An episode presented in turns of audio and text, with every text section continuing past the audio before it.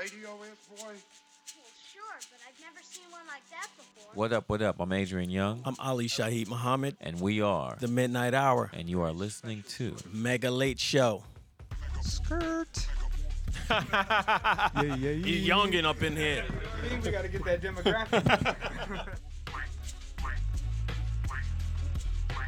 Yo, peace. Welcome back to the Mega Late Show, the number one hip hop and dope culture podcast in Tokyo. I'm the God Mega. Yo, what's up? This is late. And here we are again on another Friday for you with uh, a tremendous guest. Here we Two go tremendous again. guests. Yeah, I feel like we should talk about the podcast a little bit more. Uh, every Friday, we have an episode featuring somebody or some peoples who are dope uh, doing art or hip hop culture shit out here in Tokyo. Sometimes we get people passing through. And uh, basically, we have conversations with these people. We do a little bit of a musical share. And then at the end of the podcast, we let you know all the dope shows and events that are happening here in Tokyo. Uh, at least several of them, most of them and shit that we can get our hands on. A lot of the mean? dope shit we know about. Word, word. And uh, speaking of very dope guests today, we've got uh, family, friends of the show. You know what I mean? You've heard uh, one of them on the podcast three or four times.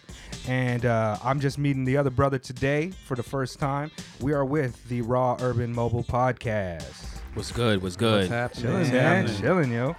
hey, fam? yo, a super, super hype to have y'all here today. I mean, you know, uh, no, well, let me go ahead and let y'all introduce yourselves then. Go ahead.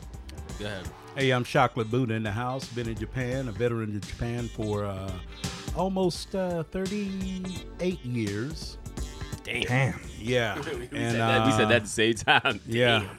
And loving every minute of it, man. so, so it's word. It, it- it's wonderful, and it's great to be here with you brothers, man. Word, man. It, I mean, I, I I feel like I know you a little bit, you know, because I listen to the podcast all the time. Yeah. I always hear your perspective and your and your thoughts, but it's good to finally, you know, talk face to face. So Word, thank you for word. coming on, man. It's really good to see you. All right. Um, Cliff from the Royal Urban Mobile Podcast. Been here a little over six years, going on seven. Originally from Brooklyn. Shout out to Brooklyn. Hey, it's March 9th, Yeah. Word, word. the day the greatest rapper alive died. Yo, Don't know I if that's probably- an appropriate I, I, drop. should, I probably should not do gunshots when we're talking about Biggie. You know what I mean? yeah, yeah. Word. But yeah, Rest in um, peace to the yeah, God. man. Yeah, all is love. I'm happy to be in the building, you know, with all of us. You know what I'm saying? Because Yeah. I've been on here three or four times, but to have Buddha in the building, uh, you know, mega late. I was just telling It's Mega, good. this is probably like the unification of the two biggest black podcasts. Word. in Tokyo. No Word. doubt. Yo, shout out to us.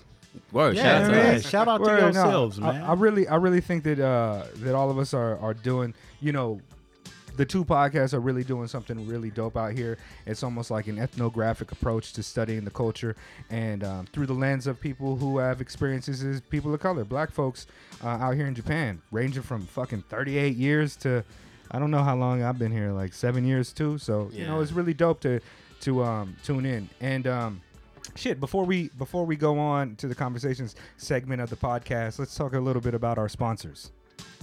Uh, yes. Shout out to Harry of Harry Sandwich Company out in Shibuya Mm. by the way of Harajuku. Uh, just walk down Takeshita Dori, go down one of them alleys, and you'll see my guy's shop uh, where the Cafe Bar and Roots used to be. He has the best sandwiches in Tokyo, in Kanto, probably in Japan.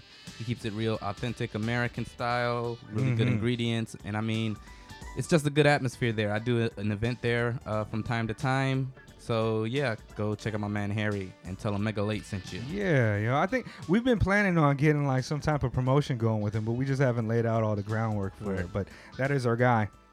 Shit, and also go to the Mega Late Show Facebook page and hit that like and check out our new aromatherapy kit that comes with a sonic diffuser and 12 essential oils that we have put together with a team of scientists. Uh, With the fragrance of wasabi. and And- chicken grease, as well as the grape juice Murray's Kool-Aid. hair pomade elixir. Yo, shout out to Murray son. Yo, man, that sonic diffuser is ill. But yeah, um, I don't know if we have any more sponsors. We haven't been on the grind to get more sponsors. Huh? It's kind of fucking lazy. We need somebody to just post our shit for us. And thank you. Uh, you know, Tokyo Cliff actually promotes our podcast more than we ever have. kind of bad. so I want to say shout Actually, yo, you, uh, anybody who's interested in uh, becoming a squad member, hit us up. We are looking for some technical assistance, especially where social media is concerned. So yeah. if you are so inclined, holler at your boys. Yeah, we've also got a scholarship program for young Negro brothers uh, to come through, and uh, you know what I mean. We'll help pay for your alcohol. Hell yeah. That was all a lie. I don't fucking know. Uh, shocking clip. Y'all just like, yo, for real? You got the Yeah. sonic diffuser and they were like, shit? yo, they doing big shit. Yo, man. Some You know what I mean? chicken grease, uh, pomade oil or some shit. man. Yeah. Some Murray's, you know what I mean? Word. Shout out to us. Word. Anyways, man, let's go into the. Yo, first, what are we listening to, late? I feel like this is some real jazz hours, like some Oh yeah. real. it's a it's a little different today. oh yeah. Shout out to Cliff. Oh, oh, what, Dope, oh, what, is, dope, what, all what right. is what is this? Y'all y'all in on this together and shit? Oh, Y'all nah, he- he- oh, okay. Oh, No, I kind of think I kind of think y'all doing this because it's an older brother in the house. You know what I'm saying? A little old school. Oh. I, I, I was wondering what was going on, shit. you know, it's, Yeah, yeah. it's, it's the Thank you, anniversary uh, uh, of Biggie's uh, passing and shit. So I thought we were gonna come in with kicking the door, Oh, but instead this is, you know what I mean? I thought, but Yeah. said this is some real like, you know, after church. you know what I mean? They mean? call me Big Papa. Yeah. All right. Word up, man. Shit. Let's go into this conversational segment, man. Um, so, Chia. so uh, we know who both of y'all are. We know uh, Cliff. You're from Brooklyn. Where are you from, Shock? Man, I'm from Louisiana.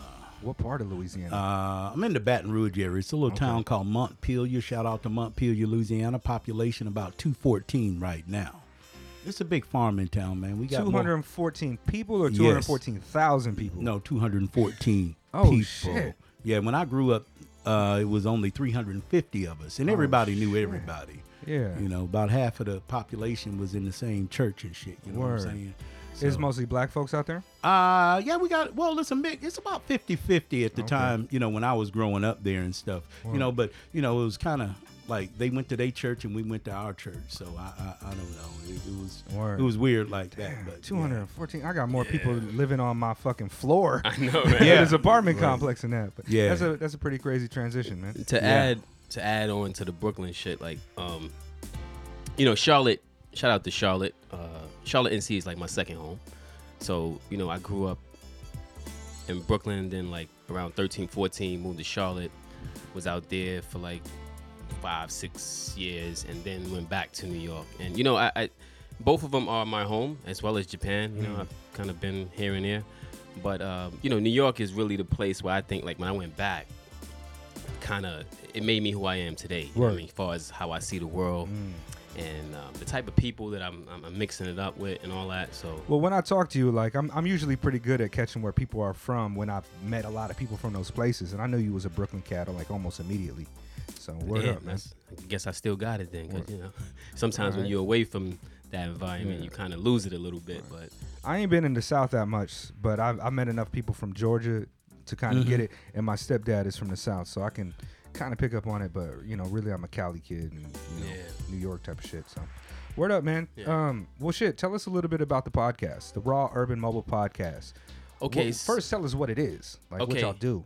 So yeah, basically, we pull up, typically in the Shibuya area near Shibuya Station, and we invite guests in our van, uh, Buddha's van actually, which is a '99 Chevy van. Yeah, 99 Chevy Astro. Okay, so let me rewind a little bit. So actually, I did a blog um, a while back, and it was short lived, maybe six months, and um, I did away with the blog. And then when I got the idea to do the podcast, I was just like, all right, so who, who I'm gonna get to be my co-host?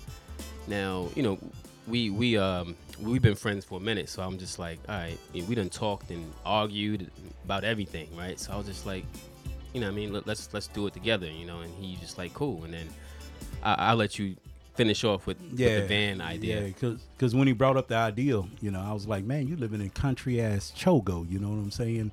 Down in I don't even know what that Kanagawa. is. Fujisawa yeah, City. Fujisawa City, yeah. So I was like, Choco sound kind of lit though. If you like, I'm from Chogo. Yeah, We were like- talking about them before we started recording. The Chogos. yeah, yeah. the Chogos, yeah. Yeah, so I was like, who's going to come to country ass Chogo and shit, you know? So I already had it in my mind, you know, when he brought it up to me, I was like, shit, let's do it in my van. Fuck it. I'll just take out the two middle seats, throw some art in that bitch, you know, and uh, we'll just have some fun. And we'll just be mobile, you know. So I love uh, that idea, man. That's really yeah. dope. And you guys have put a lot of effort into uh, creating a really dope atmosphere inside the van. It's all decorated with the wild, dope pictures. Definitely. I mean, I mean, we, we feel like, you know, this was also part of what we wanted to do was we wanted to make it very informal and chill. And we feel like when people get in the van, like they just really, you know what I mean? They They transform. they transform or they, they just Word. relax. You know what I mean? yeah, yeah. yeah. It's not It's no cameras and lights. Word. This is not going on YouTube. You know what I mean? You just got a mic in front of you and, and you got all this art and, and two brothers just Indeed. Yeah, you know, kicking it. So So How do y'all know each other? um well we used to work together. yeah. Um we, we actually work for the government, US government. And uh I wasn't gonna bring that up and shit. I didn't know if y'all want to put that out, but I don't up. know. We ain't CIA or nothing, so it's all good. Yeah, I'll just leave it at that. Yeah. but yeah, Yeah. we used to work together and um yeah. So what is like? Um, I mean, how long have you guys been doing the podcast? Um Like on, about on- a year and a half. year and a half. Yeah, we started in December of 2017, I want to say. Okay. At the very end of the year. Yeah. So so basically, they're just like a, a year after us because we started in December 2016. All right, so Yeah. we're just like a year older than Was it y'all in terms of 16? Doing Yeah. this. Yeah, Oh damn. yeah. We, I mean, we're on year two now, right? We're going to year three. I don't even know. We're in year But anyways, three. yeah, you know, we're doing. A, we've all been doing some podcasting and shit. When you guys started, it was like a. Um, it seemed like uh, a lot of it was you two sharing some of your more of your personal opinions about things and having conversations and maybe even arguing um, ideals on the podcast. But um, more of late, especially in the last year, you guys seem to have taken more of a focus on highlighting certain types of people who are doing excellent things out here in Tokyo from pretty much all walks of life. I've seen that you guys had, you know, Baye, who's a tremendous writer, uh, the owner operator of Soul Food House. Recently, you've had on like um, just a, a- plethora of people, man. so can you tell us a little bit about like the what's the mission statement? Like, what are you guys So, trying to do out here? Uh, originally, it was going to be like half and half. Like, we was going to have some guests on, and then sometimes me and Buddha would just do an episode by ourselves. So, um, yeah, it was going to be like 50 50. And then once we just started bringing guests on and we really liked the feel of it, we just kind of st- stuck with that basically. And and I, I think it's something that's, you know, our podcast, you know, it, it's grown and it's helped us realize what we want to focus on, which I, I, I mentioned this on our social media not too long ago. I said that the podcast, me and me and him are just the hosts, but it's really not about us. Word. It's about the community. It's about the international community mm-hmm. in here in Tokyo and surrounding areas, which I think doesn't get enough shine or light, right? So, and, and, and this is why I love what you guys do because we basically do the same thing. Yeah, yeah. you know, I I mean, gonna say. y- yeah, I mean, you guys are more like uh, hip hop centered, Right. but at, the- you know, at, at the origins root of it, at the root of it, it is all this Very you know, we- similar to how we it's very started. similar. Like, Exactly. we, Yeah. we were anticipating, you know, we'll have a guest every so often, but it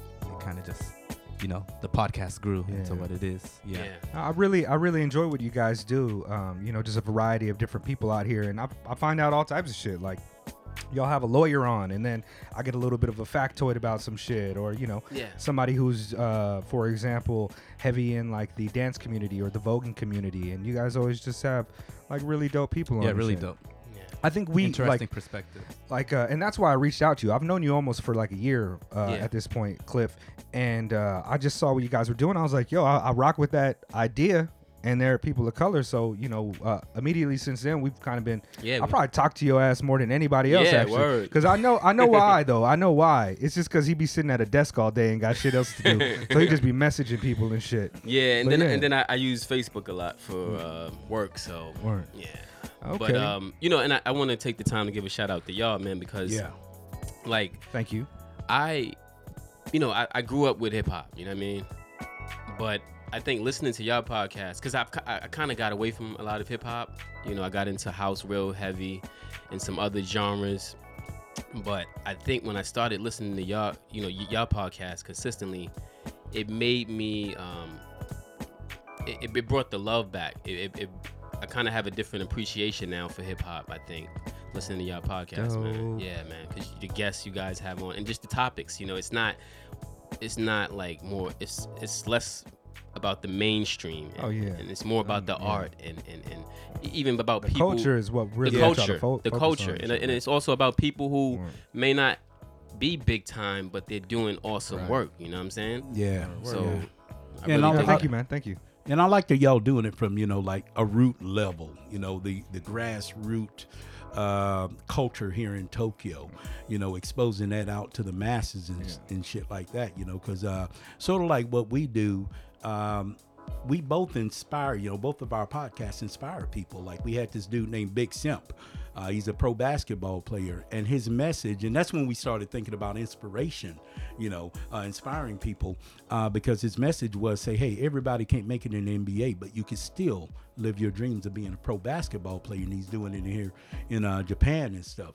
And so I, I think that that could go for anything, hip hop, singing, you know, whatever. You could get a career start somewhere Word. you know. And uh, so yeah, yeah. Shout out to y'all, man. Y'all, yeah, y'all. I shout mean- out to us and Yeah, shit. yeah, I yeah, mean? Like, shout- I yeah, really, shout I really, you out, know, man. like I really rock with with with us. Like I love our energy. I like Yeah. what we're doing. There's nobody else doing it like this. Not at a level where it's just like getting, you know, all walks of life. We'll have somebody who is. You know, just a person that got a hundred listens on their SoundCloud page, but we like their music, and then we'll get you know Ali Shaheed Muhammad or Skyzoo and shit. Yeah, yeah. And then you know, like that's and Sky with y'all, Zoo. man, like uh, the type of people you you've had on there. Uh, could you tell us some of your more memorable guests, or where would you have if somebody was just jumping into your podcast for the first time? Uh, each of you, I'd like each of you to answer this. What episode would you direct them towards? Okay, first one that comes to my mind, um, and this is a while back when our, I guess, our sound quality wasn't as good, um, but still a, a great listen. Um, the episode with Henry, Yeah, Henry uh, Moreland Seals, and it was about him becoming a Japanese citizen. And I, I, I'll just leave it at that. And and that was just a really informative That's the episode. that's the brother that came out here and decided to Renounce his renounce his yeah, citizenship. Yeah, yeah. And then okay, Yeah, I'll so yeah, I'm- I didn't mention good that. So episode. he's an American guy who, yeah, decided to renounce his citizenship and become a Japanese citizen. Ah, that is a good episode. yeah, so please check that out. Go back in the archives and check that out. What about you, Shock? Well, you know, all of them. I loved all of them, to be honest with you. But the one that really hit my heart, you know, hit me in the heart, was the one we did with the one. Uh, man, forgive me for not remembering the brother's name, but the lawyer. That we Oh, had yes. Barrister, the barrister, Yes. cat. The barrister, Yes, from- yeah, from- yeah, from yeah, UK. yeah, yeah, yeah. No, you know, because that was very touching, touching to me. Because even though me and my wife never divorced and, and went through the you know trials and tribulations that other, uh, let's say, divorcees go through dealing with divorce in Japan and child custody and this, that, and the other, but I thought that that episode stood out to me because that's a big, you know, that's a big issue with you know foreigners and me working for the you know um, U.S government community here in Japan, you see a lot of uh, people who are married to Japanese women. And, uh, you know, it's just like, and I know some that are going through the same exact thing. So I just felt that it was informative. Also, the fact that, you know, a lot of brothers, he, he brought up about discrimination in Japan, you know, Yeah. which people wouldn't be aware of if they walked the streets because it's not blatant as it would be Yeah. in the States or something like that. So that, that episode really stuck out to me and it really hit, you know, hit me in the heart, you know, and everything. and that, that one's called uh, The Blunt Truth. Yeah, Okay, Blunt I was I was yeah. looking on my phone to try to Yeah. find the name of that that Yeah, episode, but um, yeah, that's a good one. The brother Ian Davis. Yeah, uh, Ian Jamaican, Davis, yeah. Jamaican guy from. Shout out Yeah, to man. Ian Davis. And, yeah. and and this is what I like, man. You guys have such a variety of um uh, of of people on there. You know, everybody like our homegirl Saki Suki Sake was on there Mm. talking about Asian girl stereotypes that are prevalent around the world and how she addresses them and what if she's experienced that. All the way from um you, you have like famous house dancers like our guy Brooklyn Terry. These two people, man, um, Almonte.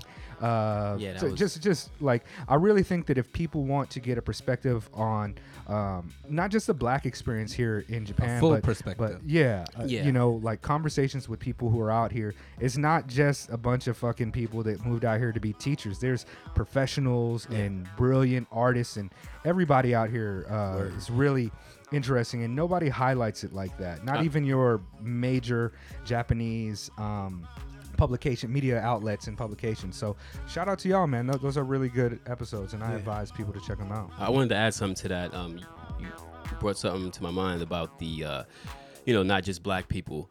I, I don't think I've ever mentioned this anywhere either, but so we are all inclusive, you know, black, white, Asian, um, gay, straight, Right. doesn't matter. We, we we invite everybody in the mobile man cave, and but at the same time. I am conscious of bringing black voices on the podcast, so don't don't don't get that twisted. So, Yeah. because you know, I, I think that when you when you go to look up Japan, whether it's YouTube or whether it's some news source or art web page or something, you mostly gonna get get it from the white experience, right? Word. So I, I am very conscious of of bringing a lot of black voices on, um, uh, women on, black women, and just women in general. So um, yeah, all inclusive, like I said, you know. Yeah, we, I mean, we we kind of rock with the same energy on that. We just kind of, you know, when we come across somebody that's talented, we just try to get them on. Somebody that we respect what they're doing, or, uh, you know, their thoughts and ideologies, or whatever it may be. But Right. right now, you guys are seem to be placing a major focus on having a lot of you know powerful and interesting women on for 2019 and you have a hashtag that people can find on instagram Yes, right hashtag uh, women in Japan, but it's spelled uh, W M N I N J P N 2019. It's just an abbreviation of women in Japan. Um, if you follow us on IG at Royal Mobile Urban Mo- ugh, Royal Urban Mobile Podcast, um, you, you'll see the hashtag. And yeah, what I realized was that in the first year, and this was just um, I wasn't even really conscious of it. I was just naturally getting people on, people that I knew, people that I, you know come across at events and stuff like that. And then I just like, okay, well, most of these, most of our guests, 80% of our guests were men. And I do know a lot of females doing great and awesome things here, you know. Um, so I was like, yeah, this year we're gonna focus more on women, Right. You know? So we've been doing that so far, and we got a, we've had like seven or eight women on the last two or three months, and we got more coming in the next few months. So Word, look out man. for that.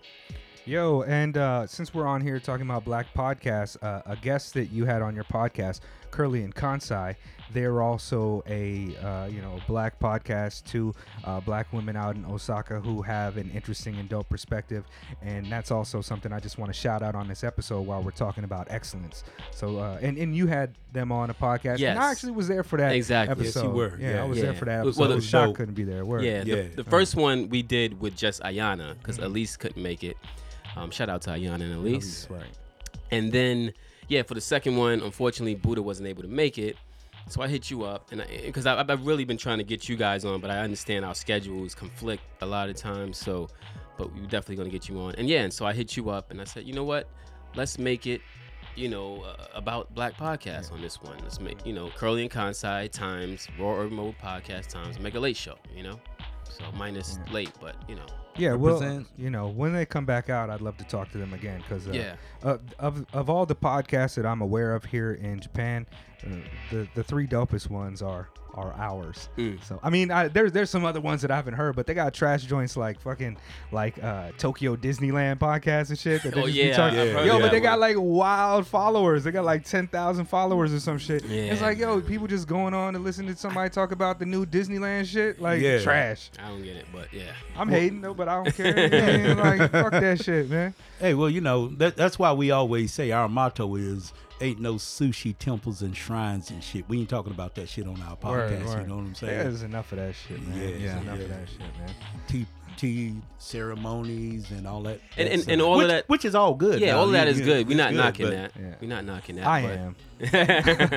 nah, I mean, like there, there's you know there's a lot of saturation for it, and even even within our own community, there's a lot of people who put out content that is expressly about the black experience here in Japan, and largely a lot of it is like I'm black. This is how I've encountered things. Uh, this is how I've heard other black people encounter things. But with you guys, you guys are doing something where it's not so much like check out what black people have to go through. It's like, yo, this person's a lawyer.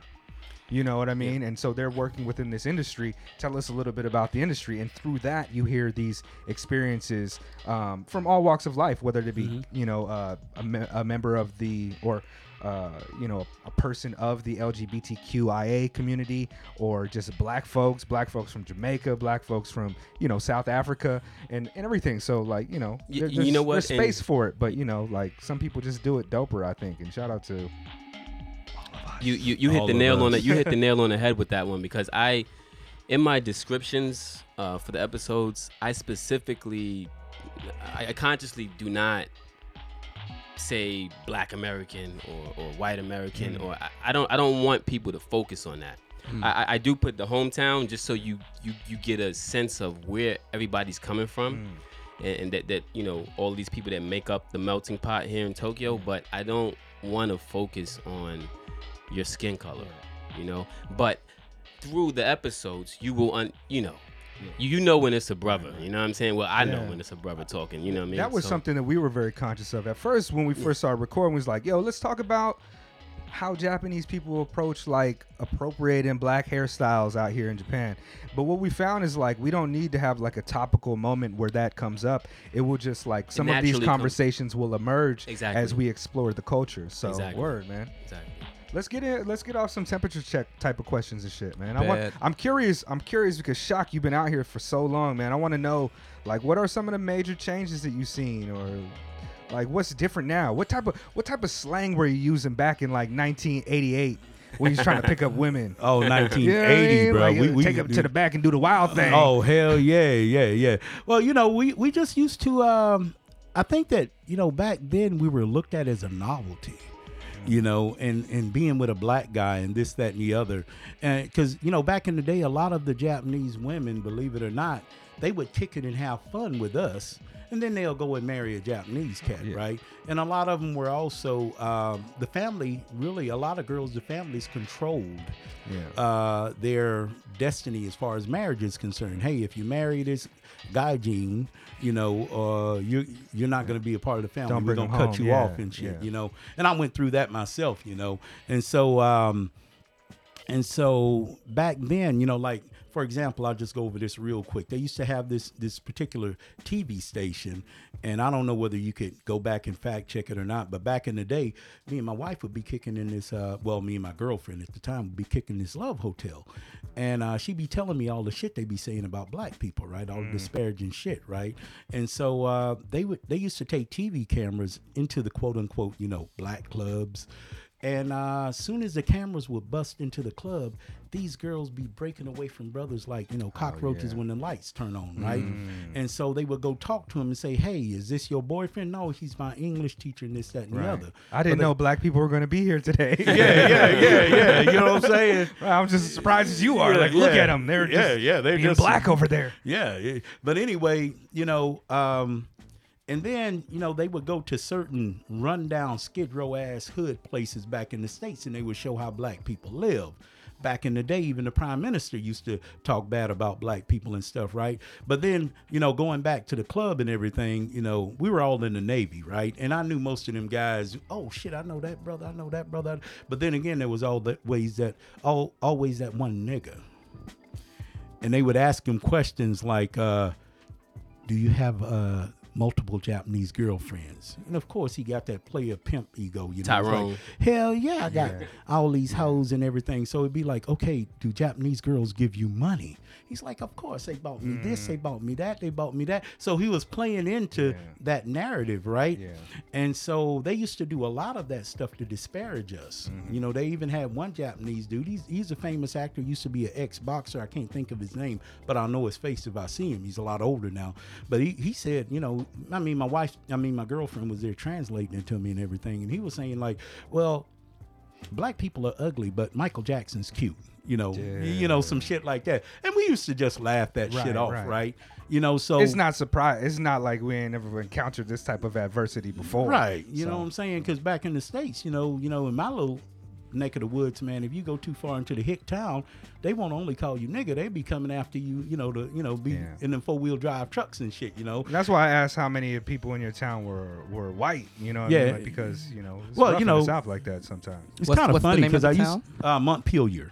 Wh- which which part of Georgia is that? He said Oh, no, it's close to Louisiana. Lu- Oh, Louisiana. Now, if you, Okay. you Google in Montpelier, you're going to see Vermont Okay. because that's the state capital, Yeah. right?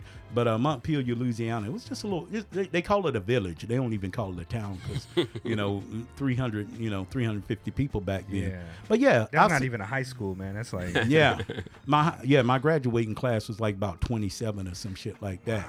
You know what I'm saying? But no, no, I take that back about 40. Our football team was 27.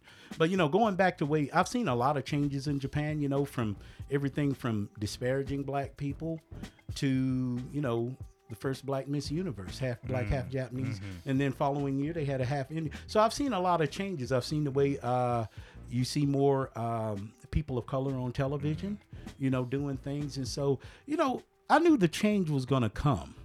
And so when you know people ask me about how are you treated in Japan, because a lot of black people, you know, back in the day was curious about that. I say, yeah, some of them don't like our ass, but you know, they they treat us with respect, and mm-hmm. they they ain't like blatant about it. They ain't gonna start no fight with us, because thanks to the media, you know, oh yeah, you mess with a black dude, you're gonna get your ass kicked, because all of them can box, Right. You know what I'm saying? one thing we know about blacks Well, is yeah, they can fight. They're They violent. fight, They're yeah, violent yeah. cast of people. So i if the media right. did anything for us, shout out to my man Mike in Florida. Uh, he used to say that. He say, "Man, one one favor the media did for us that every country we go to, they don't fuck with us." Yeah. And I was like, "Yeah, that's true." It's, shit," it's one of those. It's one of those like dope kind of like positive Double-edged. stereotypes. Like, Yeah, oh yeah. yeah, all black guys got big ass dicks. Yeah, Yeah. yeah. you know, that's a fact. It's in the they can Bible. sing. yeah, yeah, right. They can sing. They, Yeah. I mean, they run fast. They can fight. Yeah, yeah. Play Well, basketball these are all facts, right? You know. I just rock with them. Like, oh yeah, yeah, I'm fast. I can box. Hell yeah. But you know, yeah. It, so I've seen the changes, Right, and, right. and and they're positive changes and everything. what so about it's all good? what about uh, you, you've you've been out here for 38 years. You have a daughter. You said Oh yeah, yeah, yeah, is yeah. she out here as well? Oh, she's over here as well. Okay. Yeah. Shout out to Patrice. Daddy loves you. You know, 31 years old and stuff. She's 31. yeah. Yeah, she's a 88 She's baby. a peer.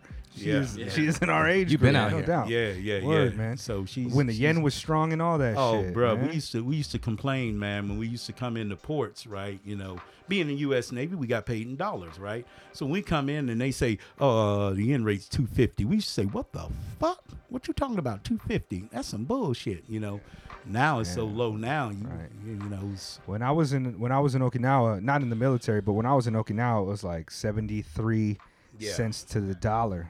And Yeah. I was hearing about when it was like, yo, back in like 89 when my stepdad was out here, he was like, Yeah. yo, we was balling. we was balling, bro. Word, Everything was cheap. What it's, uh, what about uh, the type of music that you listen to, Shock? Uh, You listen to any any uh, hip hop shit at all? Well, you know, I you know by the time hip hop came out, uh, you know, yeah, I was listening to Grandmaster Flash back then. I was listening to uh, Kool Moe Dee. I was listening to, uh, and then the '80s came out. I started following NWA a little bit and uh, things like that. So all those school rappers, Eric B and Rakim, and all them cats. I got introduced to that when I was in the Navy, and I was like, "What kind of music is that?" Because I'm used, to, you know, where I'm from in the South. You know, they play, you know, Bobby Blue Bland, some, you know, you know, Earth, Wind and Fire, you know, Temptations, and I, I grew up on all that, and I grew up on country music too. You know what I'm saying? So when I got uh, introduced to hip hop, I was like, hmm, I wonder is this gonna last? And the way it's evolved. And, and and the way it's spread around the world. I mean, now you even have country singers. I'm gonna tell you a little experience real quick that that, that fucked my head up. Right, the the influence of hip hop. I was working at uh, you know, it's a Navy base called Yokosuka, right? I was working there, and we were just standing out shooting the breeze, right? And uh, we heard this loud thumping music. He was bumping 50 cent, 50 cent, right? And I was like, damn, all right, all right, we can look from a distance. He had his cowboy hat on. All right, Country Boys is in the rap music. When that dude got parked his car, we kind of looked. I was like, damn, them subwoofers is loud. This dude got out, bro. He got out of his car.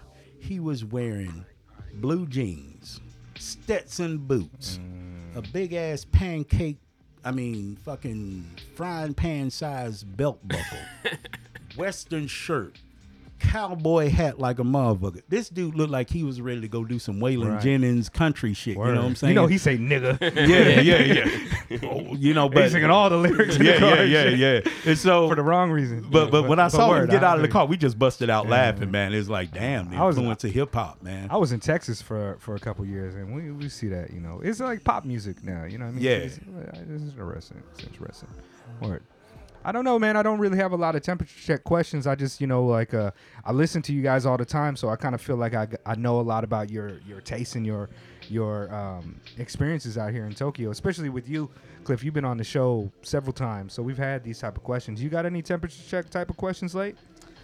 Nah, man, I'm usually like the ones that we say for the end are Yeah. usually the ones that are the most interesting. Right. Well, I guess um, uh, a question for Buddha.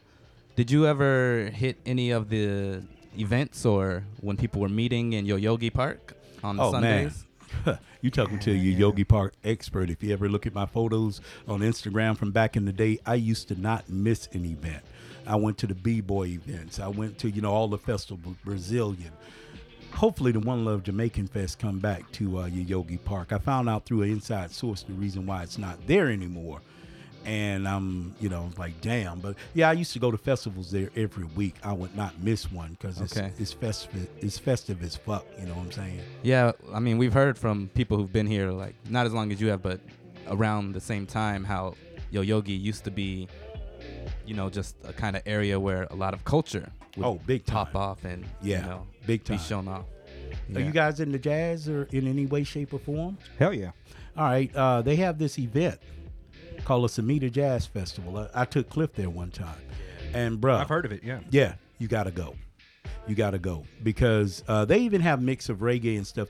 It's like thirty some stages around um, uh, Kinshiko Park, Kinshicho Park, and uh, it's near. It's like five minutes walk from the uh, uh, Tokyo Skytree, and uh, they have these live events from jazz artists that perform around the world, Yeah. and that shit's free. Japan loves jazz, man. There's actually Yeah. a rich and thriving uh, jazz community out here. Yeah. Um, That's shout out to Mark must- de Clive-Lowe, who's a half Japanese, Yeah, I half heard that uh, episode. half uh, New New, Ze- New Zealand, Kiwi, he's a Kiwi. Kiwi. Yeah. Yeah. Um, A Kiwi? yeah, from New Zealand. Okay. Yeah. And uh, yo, like you know, he comes out here and he performs. His two albums just came out, but you know, I'm um I'm a big jazz fan. Not not super knowledgeable like I am with like hip hop culture, but uh, I grew up on it. Like my stepdad was always playing it. My dad was a huge fan of like Ahmad Jamal. So I've I t- to be honest, every time I've gone to like festivals, I rarely go to a hip hop festival. I go to a jazz festival. bro. Well, Yeah. you I mean, got to go to Yeah. Sumida Jazz Festival. It's usually held like uh, the middle of August every year, but you know, you just go to the website, and one of my favorite groups is uh, Dream Sessions. You know, Okay. shout out to Motahara Son, shout out to Hino Son, the bassists and stuff, and bro, they be throwing down. So. Uh, if you ever if you're into jazz, that's a must see event, Word. and it's free. Yo, um, Put that on the what, what was I, I? I've heard stories how like in Japan, um, uh, they weren't as strict about drug use back in the day when it came to certain substances. Like I heard that you used to be able to buy um, psychedelic mushrooms, psilocybin mushrooms out here, Absolutely. and um, also you know they used to have uh, what is the name of that shit? Bron. The fucking the, the cough syrup that people were bombing, What is like, that? and doing all the time. Bron. It's got it's dextromethorphan. It's a mild hallucinogen if you take enough of the shit, right? And um, I heard that people used to be doing that shit all the time. Big a lot of a lot of military cats used to be rocking with that shit. Yeah, as a matter of The- fact, the uh, mushrooms when- and shit? Yeah, back in the early '80s when I was in the military, they made that shit. You know, it was a banned substance for military people, and also they had this drink called the absinthe. You know what I'm Hmm. Yeah, saying? yeah, I've Dudes heard used to rock that. But a funny story about mushrooms, bro. I got millions of stories, but I understand we, you know, have Right. limited time and shit. But uh, I was walking in Shibuya, right, and they had this dude selling clothes, and they had this dude selling mushrooms the Japanese police came to the dude with the clothes and made him, you know, close his shit down and leave. Mm. But the dude with the mushrooms they didn't touch. Mm. And so yeah, back then, back in the day, it was yeah they was rocking all that, bro. But for some odd reason, the least dangerous one of them all, weed, they wasn't having it. Uh, Yeah, yeah, that's all the cotton industry, man. yeah. Word. I would love to see them decriminalize that. It's a little bit odd to me that Japan seems to be like really enamored by Chinese homeopathic medicine and natural remedies. Mm. However, they're so uh, averse to medical marijuana. Even it's like they see it as like fucking black tar heroin of some sort. So Yeah. word man. That's Yeah, uh, it's probably weird. American weird. influence also. Yeah, I, I was just gonna Yeah. I was gonna say that. Yeah. Well, absolutely. Yeah. Um, yeah, absolutely. It definitely comes from from America. As a matter of fact, when I wikied it up, man, uh, we used to be legal in Japan until 1947. Yeah. You know what I'm saying? Until Wow. Americans came over here and said, "Don't do that." Right. But it's kind of ironic that we were legalizing the shit and they still like lagging behind. A lot of the stuff that's kind of horrible is from you know uh, the U.S. Constitution being America implemented after them. Yeah, yeah. after Yeah. World War II. Yeah. kind of like the school system a little bit. Uh, yeah, and it's it's whole bunch of also a lot of I think, mm, I guess semi-religious influence. You know, it's like ca- like Catholics. Yeah. Catholicism is huge. They got a lot of schools here. Mm. I just think that whole that whole perspective, that whole Western. They they really latched European- on to like yeah. westernized ideas of Yeah. upward mobility in society after World War II, um, and just kind of was like, "Fuck it, we just gonna rock with their whole shit and continue down this path of fucking patriarchy." Absolutely. And yeah, I think like women women didn't get to Oh, vote in. Japan We're, until f- we're like familiar with that. I, I feel like women didn't get to vote in Japan until like 1947. Probably. So, I'm not sure on that. Yeah, uh, yeah, but, but but yeah. word, I would believe it. Yeah. what other Yo. type of shit do we Uh, got about Japan? Well, I want to know about Cliff's upbringing. Cool. Like, so yeah, Like, yeah. so yeah, what I mean, Better take another swig, you got a swig of that drink, man. you got a specific question, So, or you just want me to? I kinda- think maybe we're the same age, or maybe you're a little older than I am. Uh, sometimes I forget how old I am. Um, I'm 37, I think. I think. What- what um, was it? Work that made you come over here? Um, to make a long story short, no, my wife. Um, my wife is Japanese, so um, I I was in the military, but I wasn't here. I wasn't in Japan. I was. I did most of my time in Italy, and just basically on a boat. You know, so two my first two years in the Navy, I was in Italy, Sicily to be exact, and had fun there. You know, went to Germany, went to a lot, you know, a few other European countries while I was over there. And then I kind of got stationed back, back stateside, but I really wasn't there because I was always out on the boat. So I, I got out. Make a long story short, I got out and just moved here to be with my wife. Yeah, that was, that's how I got here, really, on my own dime.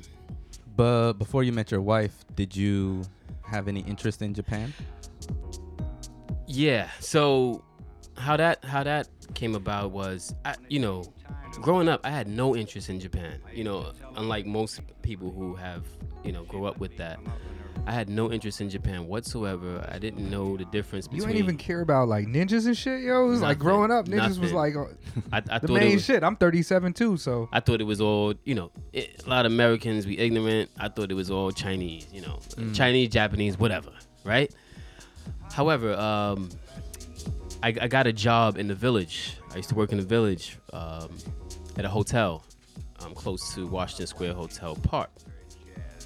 That's- Excuse me, close, it's, close to Washington Square Park, right? And um,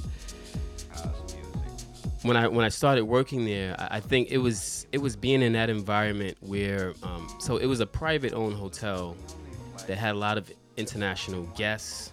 Um, NYU is is close by, so they have like 50% or more of their student body is from you know from overseas. So it was just that influence in that in that area that really um, was the reason why I, I got into Japanese. So there was a lady at, at the hotel I worked with. Her, her name was Keiko, and she started teaching me Japanese.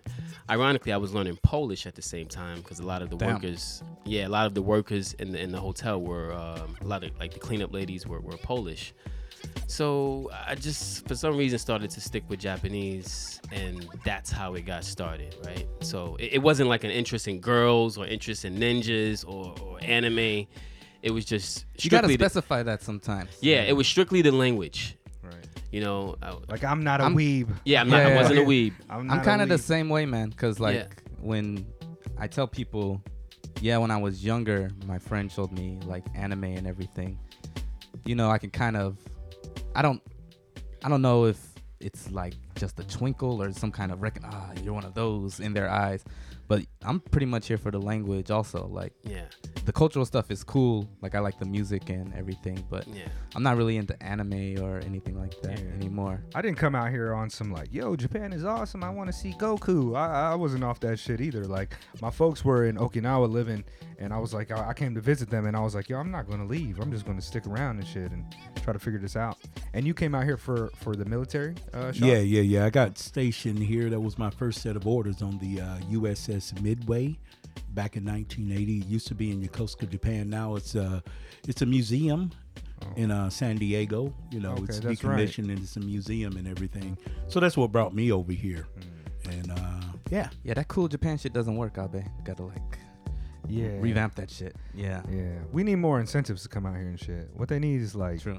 You know what I mean? They need a couple more incentives for people of color to come out here outside of animation and shit. But you know that actually brings a lot of people, man. There's a lot of Yeah. like like uh w- what is considered like geek culture now, nerd culture Yeah. is hugely popular out here. People are just like, you know, uh, you see all types of pictures of like Black Goku, Trunks with dreadlocks, and it's like, all right, yo, there's there really is an upwelling of that. Yeah, and so Like, like just I, not a part of it. I um, like even when I was in the military and when I was in Italy, me and my wife we were doing a long distance relationship, and you know prior to going to Italy, she would come to New York to visit me because we met in New York, and um, then she came to Italy when I was in Italy, and I, I came to Japan a few times from Italy.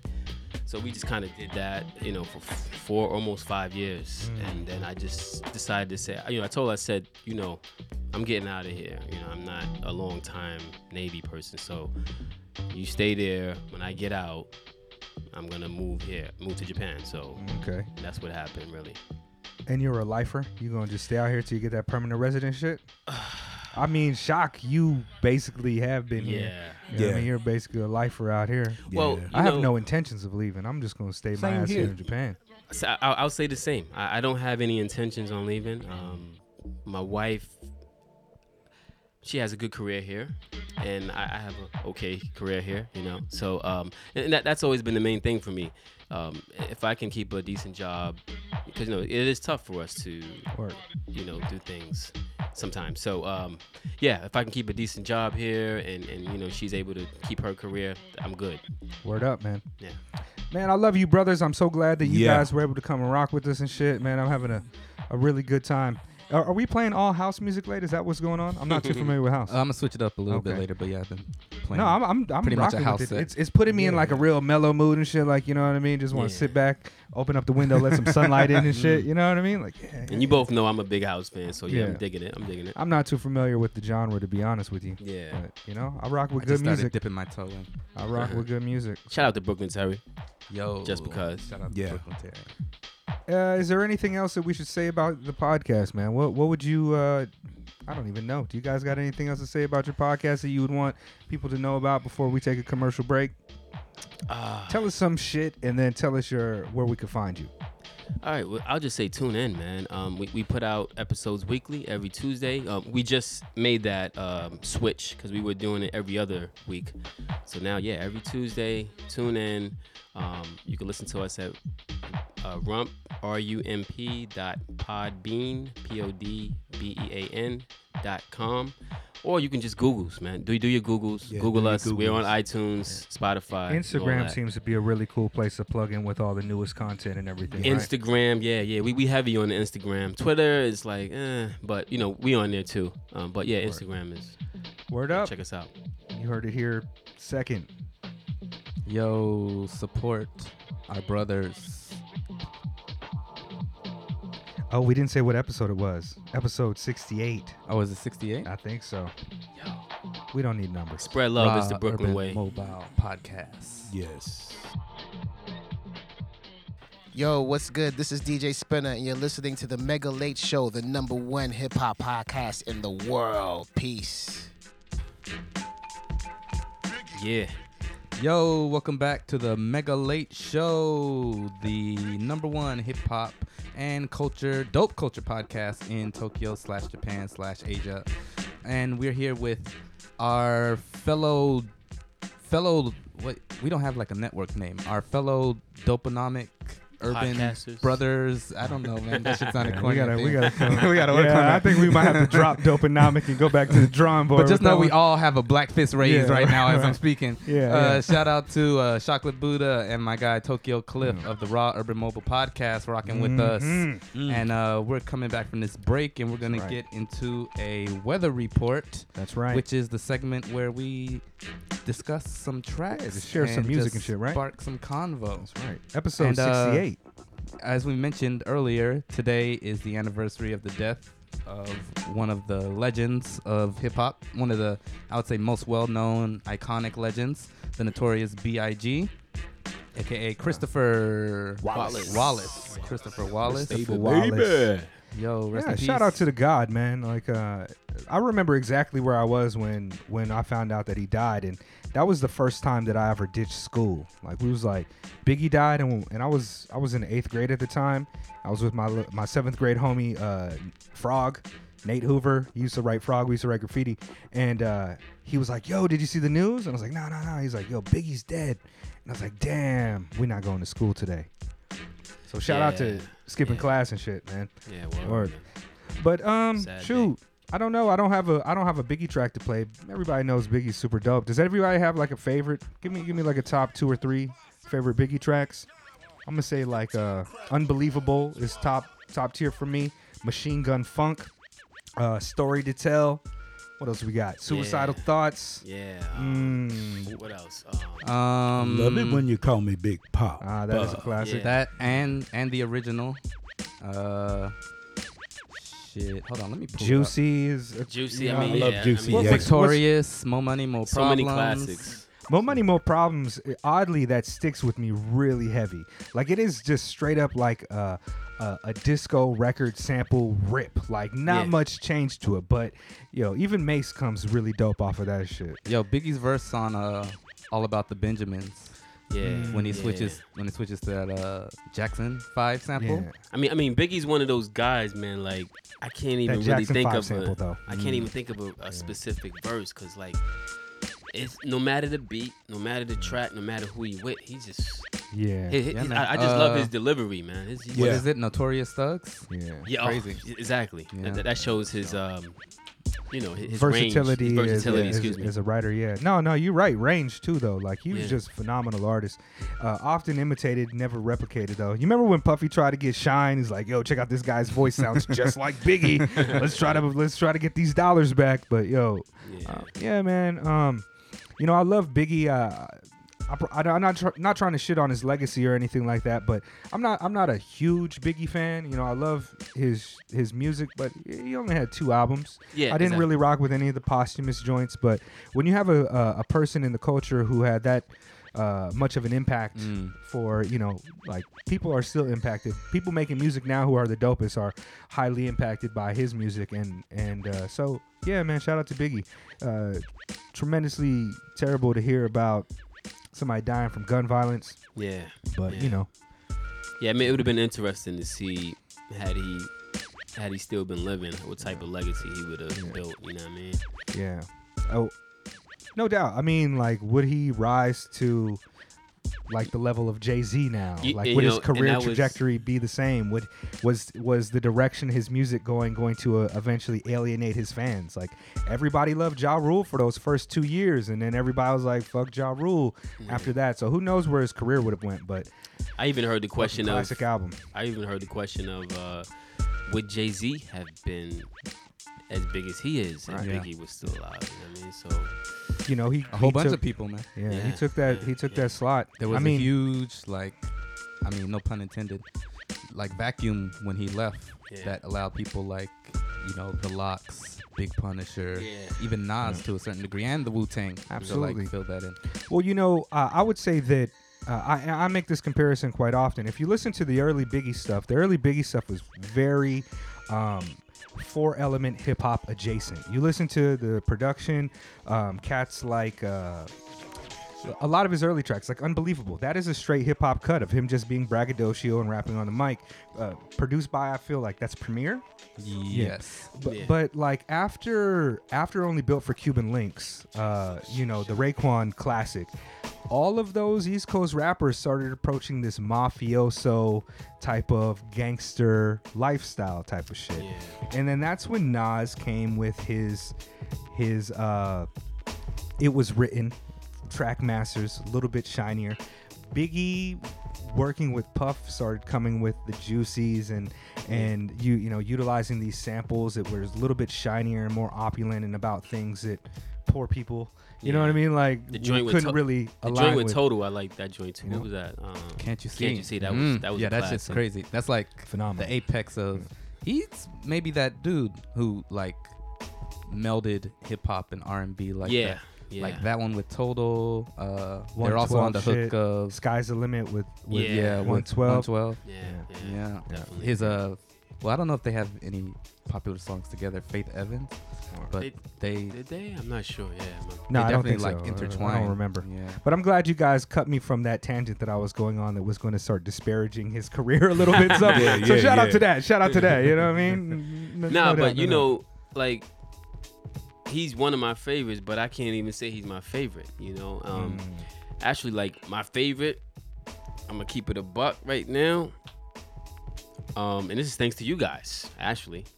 Skyzoo, Oh, shout out to Oh, the shit. guys, guys. Skyzoo, man. I mean, I, I Well, honestly, that's a I, good transition. Yeah, let me go ahead and uh, Yeah. play some Skyzoo shit. Yeah. Yeah. Uh, And and why is it thanks to us? I just want to hear him Um, say, "Yo, y'all had Skyzoo on the podcast. Y'all talk about Skyzoo and shit." You know, Yeah. I didn't really know too much about Skyzoo because I think that I guess when he came on the scene, I was kind of like, I was on a, a, another wave. You know what I'm saying?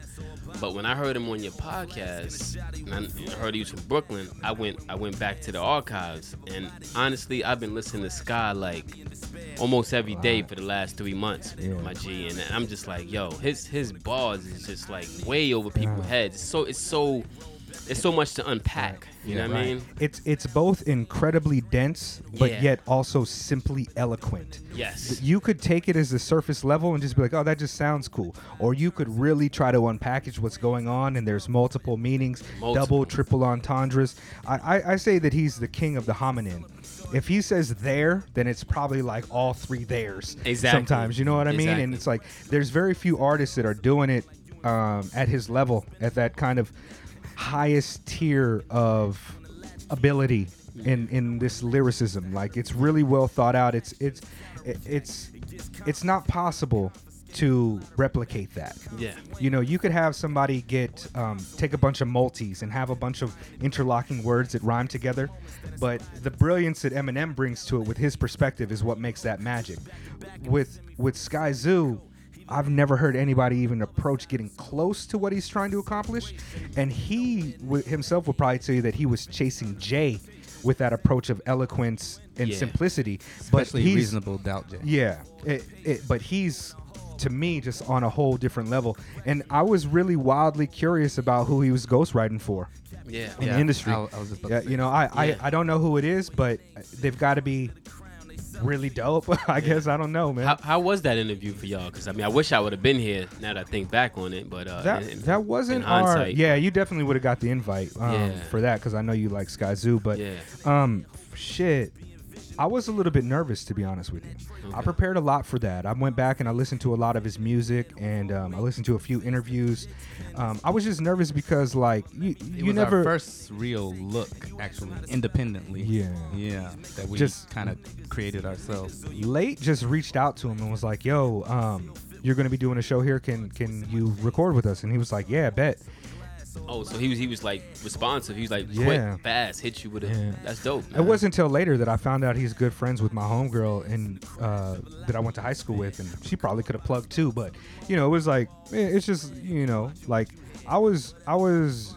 I always get nervous before the, end of the podcast. This is actually one of the first episodes where I didn't have any nervous energy because you know I'm rocking with you all the time, Yeah. and, and uh, you know I was like I, I listen to Shock all the time, but I always get that nervous energy. But that Skyzoo joint, when it started, he was like, "Yo, I gotta be out of here in like 35 minutes or some shit." Oh right? wow. And it was like because he was late, like we scheduled it, and, and like he didn't get out of the show until later. So we are like, all right, fuck it, let's try to get our little shit off. But we started drinking, we started building and talking, and I think that he recognized a, a real passion and like kind of a, an authenticity in us Yes. um, as being fans and also people of the culture that he got comfortable and then next thing you know we had an hour and a half two hours worth of content with him and he was just cool as you can be and huge jazz fan just like man Yes, he is. He is.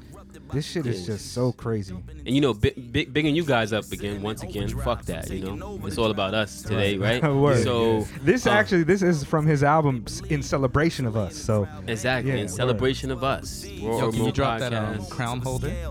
oh yeah Yeah, but I, w- I wanted to say that. uh Damn, this showed you. I lost my train of thought. That's all right, fam. It's all right.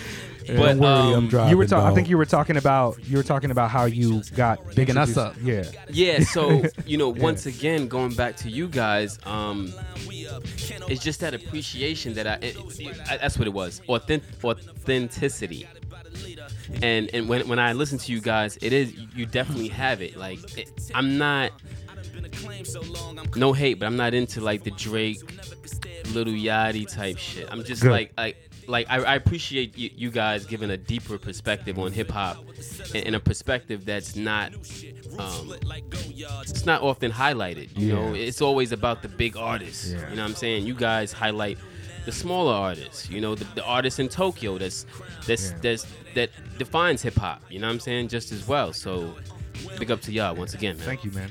Appreciate it. This shit is just fucking lovely, man. That it's flip, a man. super, Yeah. super crazy. I think one of my favorite joints on this album is um fucking the stick up tape from Menace. Oh, Yeah, yeah. Yo, I, I think I, I think I posted that a couple of days ago and I tagged you. Yo, I love that track. Brilliant. G. It's so Brilliant. deep. I think you might you might appreciate Skyzoo too, Shock. Um, I, mean- I mean, it, it's a it is a very grown perspective. You know what I mean? This is not this is not him talking about having money. Like this entire album explores ideas of um, representation, identification um, as a black man. Uh, gentrification in, in his community, uh, what it means to have love. I, I don't know. It's just like it's just a it's a grown ass it's a grown ass album with grown ass themes. Uh, very intellectual. To it, sounds a little bit pretentious, but it's it's he's he's a smart dude, and he also has a. Uh, a love for jazz music. He names his son Miles after Miles Davis, Mm-hmm. and so like some of the beats are just like you know, He's a big Spike Lee fan. yeah. oh yeah, huge Which is- Spike Lee fan. Um, the song, um, what's that song? Um, with Spike, Spike Lee is my hero. Spike Lee right? was my Is hero, that- which is yeah. kind of fitting for right now because Spike just won the award for the, the. Grammy, right? Yeah. What is the Grammy? yeah. Oh, yeah. No, Oscar. Oscar. Oscar, excuse Oscar, me. Pardon yeah. me. Pardon me. Pardon me. Yeah, Black Yeah. Klansman. Yeah. I didn't watch that. It's a great movie, man. You got to check it out. I don't. I don't like watching media that um, has heroes that are law enforcement officers. I don't care for that narrative. Gotcha. Not anymore. Yeah. I mean, you know. Uh, Yeah, it's- I, I just feel I just you know I'm kind of on some boycott cop culture shit, and I've been on that for a long time. But really, when it comes to media now, I just don't even I don't even watch. You're not going to catch me watching a detective show or some shit like that. I feel like a lot of this is a tangent, but I feel like a lot of that, uh, a lot of the kind of uh, highlighting of the cop has marginalized people. Like when you look at a cop show, there's three types of people in there, right? There's the cop, the criminal, and the victim, and we're always relegated to the victim role or the criminal role, and the cop is always the hero.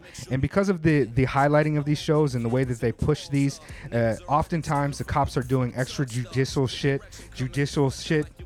Having a hard time getting that word out, but they're basically fucking breaking the law to. Uh, you know, solve these crimes and do these things. Whenever we see cops rough up people on these television shows, it's kind of training us to be like, ah, cops deserve to rough up the criminal because they're criminals. And I just don't Yeah. support a lot of shit like that. Now, BlacKkKlansman, i i it's a it's a different variety, and it's coming from Spike, and it's based off on uh, upon like a historical uh, event that really happened.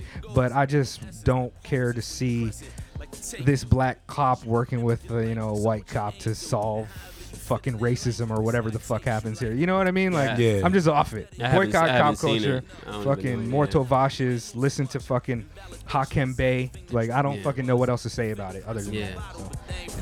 Fucking the the cop, the criminal, and the victim. Look at any of these fucking shows, man. It's all that. Yeah, you, you know, going back to this track, I mean, like this track right here is going is playing. I- I mean, I really love this shit because, and, and, you know, I want to say this too because I, I think to really appreciate a Skyzoo, I'm not gonna say you have to be black, but you have to be understanding of black culture because I, I think this is something I'm start I've started to realize more and more these days. Go, getting back to hip hop and lyrics is because you know, if you're not of the culture, if you're not understanding the culture, these lyrics go way over your head, my G. Like way over your head. Just that sample that uh, he uh, uses throughout the project with um, Carmelo Anthony going, huh, they don't want us to win. Exactly. Like that, that shit is so deep. Like it It's so sounds like deep. just a funny meme, but when he chooses to use it and uh,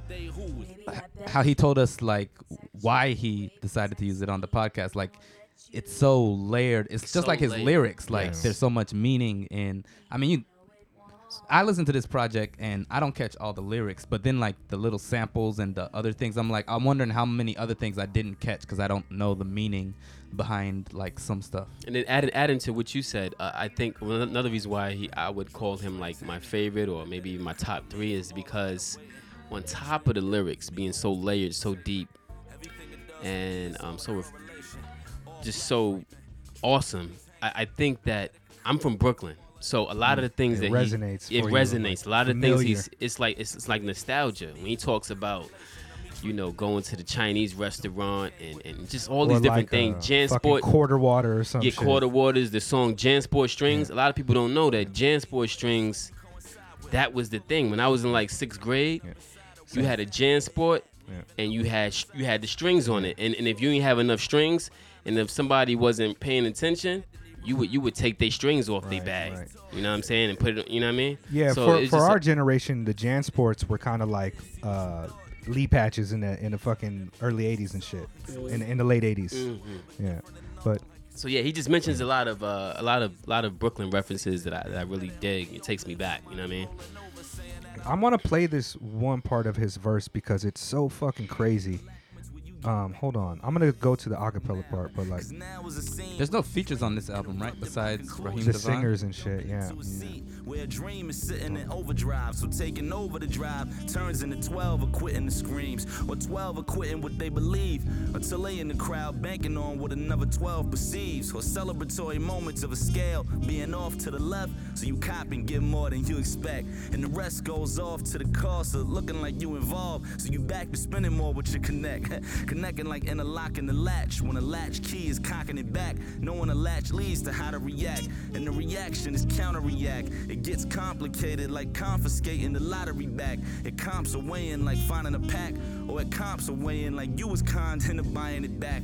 Backtracking to the moments that inspired the toast. To the half gallon of Henny for supplying you hope. Till you back to back in the semi from inside of your coat. Either that or standing on the other side of the scope. Or it's a celebration of being nowhere near where that aim is. Trigger fingers turn to quotations. Same fingers boxing you in or leave you vacant. Round of applause down the hall for all your patience. Or you in a hall up on the wall with Department of Correction letters hovered up over where your name is. Or you by the door, capping gown to the floor. Eight years of proof hovered up over where your name sit. Draw you to the crown, they sell it to you as weightless and charge you to sit on a wait list. Then you fast forward, private park in the Porsche. yo, like that that run, those like a fucking uh, six bars where he's like round of applause or uh, being. He says some shit about like being applauded for your patience, like being like Yeah. waiting for this shit to come, but it's also applauded by your patience uh, because you're a doctor. But the line after that is Department of Corrections, DOC, and then the following line is about getting his doctorate. And the patience and patience is the fucking same. Yo, just he's Yeah. he's brilliant, man. It's hard to unpackage that Yeah. like I mean, this part is him redoing the whole verse Yeah. that he's already done before Yeah. with the beat under it because of Yeah. how He's like, is. yeah, it's like you, if you listen to if you listen to this over the beat, it's like, oh man, he's killing that shit. Like this sounds dope. But to to drop out the drums and just have the like the the instrumental in the background without any of the drums, it gives it such a different quality. And- and yeah, so that- much that so much of hip hop is like that. It's like. If you were to take Rakim verse and put it on a piece of paper, this is like the highest levels of poetry and shit. You know what I mean? Like this is Yes. this type of writing Yes. is is not something simple to accomplish and he's just one of those artists who i think is just a, a, a giant so to speak Yeah. in terms of writing and just uh, Rap is conveying poetry. things man like in the tradition of like the beat poets and fucking langston hughes and, and just uh, you know celebrated writers who approach with different styles. And appro- like you know different level uh, uh, poetic devices like he's just up there for me. And if you read his lyrics you Yeah. could just be like wow. Like, Yeah. i'm not sure where all this is coming from but i get it. People say tupac's a poet and it's like yeah word that's that's true true indeed. You know like a lot of his lyrics are like that. But largely whenever you hear like a michael eric dyson talking about tupac and how prolific he was as a writer and thinker he- that's as far as he goes into the culture really. Like you never hear guys like Skyzoo being celebrated. People who are passionate and have opinions about the culture this type of shit just doesn't really ever make it to the mainstream. Yeah, even even with even with cats that are fans of hip-hop like it's kind of bubbling under under everything else. No once- fucking why isn't joe budden talking about this? He's a fucking fan of lyricism. Yeah, and, and once again, you know, kudos to y'all, man. Like that, you know, just having a guy like Skyzoo on, you know, I that that that to me credits you guys and and, and it speaks to the authenticity, right? Because all right, yeah, if you can get Drake on, maybe you would, but I mean, fuck Drake. You know what I'm saying? Like Skyzoo You gives you so me. much I agree with substance. you. You. know what I'm saying? Mm-hmm. So much substance. man. Yo, what's It's crazy, is like that Skyzoo episode that we did. It got like 115 listens, man. That's crazy. That's crazy. It's crazy. alright. That's crazy. it's alright because you and know the the Marley people that Marl get it. joint you guys did with Marley Marl. I mean, Yo, I uh, yeah, I appreciate you shouting us out. I don't want to you know Yeah, pat, yeah, fucking- yeah, pat yeah. our backs too much, but yo, you know what I mean. Thank yeah, you, man. I think we're all doing some really really dope dope shit out here, man. Um, I don't know. Let's get the unchanging popping, late. Uh, hold on, let me pop this joint. Okay. Oh yeah, yeah. Let me come down on this. Uh, this is just real quick. yeah. Um, uh, I've been getting more into house music Back recently, house. Yeah. and this producer named Fred Fades, who has worked with Mm. one of my favorite artists, Ivan Ave, recently dropped this album. So I was like, oh, let me check this out. And surprisingly, it was all like house music or deep house or Dope. his tribute to, or his version of deep house, whatever. I don't really know all the terms and shit yet. But Yeah. uh, yeah, I thought, oh, dope. I'll listen to this, and yeah, I've added it to my set list, a few joints, and I'll just play like some more of the album under the rest of the episode. Cause yeah, man, some good shit. Uh, if you get a chance, check out his other production work. Uh, like I said, he works with this guy called Ivan Ave. Uh, he's from Sweden, so he works with both of them are from They're both from Sweden. Which I didn't know at first, man. He don't sound like you, there's Mm. not a discernible accent. That's like, yo, he's a foreign cat. I thought he was like, From New York. Or yeah, some I shit. thought he was like some East Coast cat. Yeah. You know, a, a lot of my, a lot of the house artists I like are from Europe, man. Um, and I think that's just Club culture there is a little yeah, bit stronger, and, and right? you know, house, right? Like I'm, st- I'm still learning about all these different artists, and you know, there's so much house music out there. Um, but you know, I went back and learned the history, and I, I just really got big into house probably about a year and a half, two years ago, and I'm still, like I said, I'm still learning.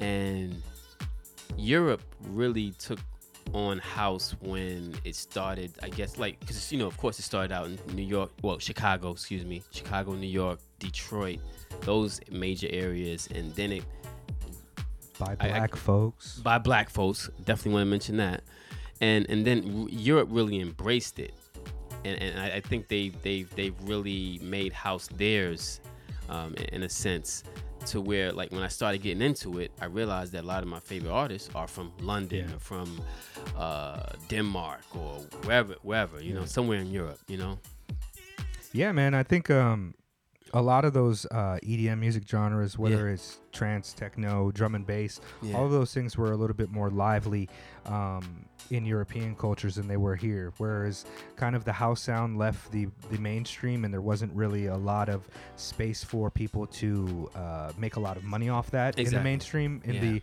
in the um, the late '90s and early 2000s. Uh, the European culture, they were like, "Fuck it, man, we really like these songs," and there's just a huge. Um, multiple countercultures and subcultures that listen to these music genres to the point where it's like Germany is kind of synonymous with like fucking techno and shit. you know what I mean? yeah, and, yeah. and like I, I don't really listen to a lot of EDM genres all that often. Mm. Um, so I don't I don't know much about it, but I do know that they're flourishing in Europe. So Yeah, I, I think for me it was like kind of a natural thing. Like I didn't, I can't think of any one moment where I got into house, but it was just more of a like realization that I would be at parties and I, I like to dance, right? And I don't even need like I don't care if there was women in there or not. Like if I if I got my drink and the music is good, I would just groove. So when, when I started like coming across house house tracks, I realized that that's what really like that I, I- I connected with that, you know, mm. spiritually, and, and and that's why I, I kind of just kept going with the house music. That it was just it was something natural.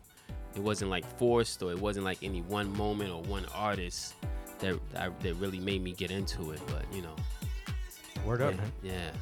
Uh, let me say, uh, it's actually Fred Fades and Jawn Rice, uh, John. J A W N Rice.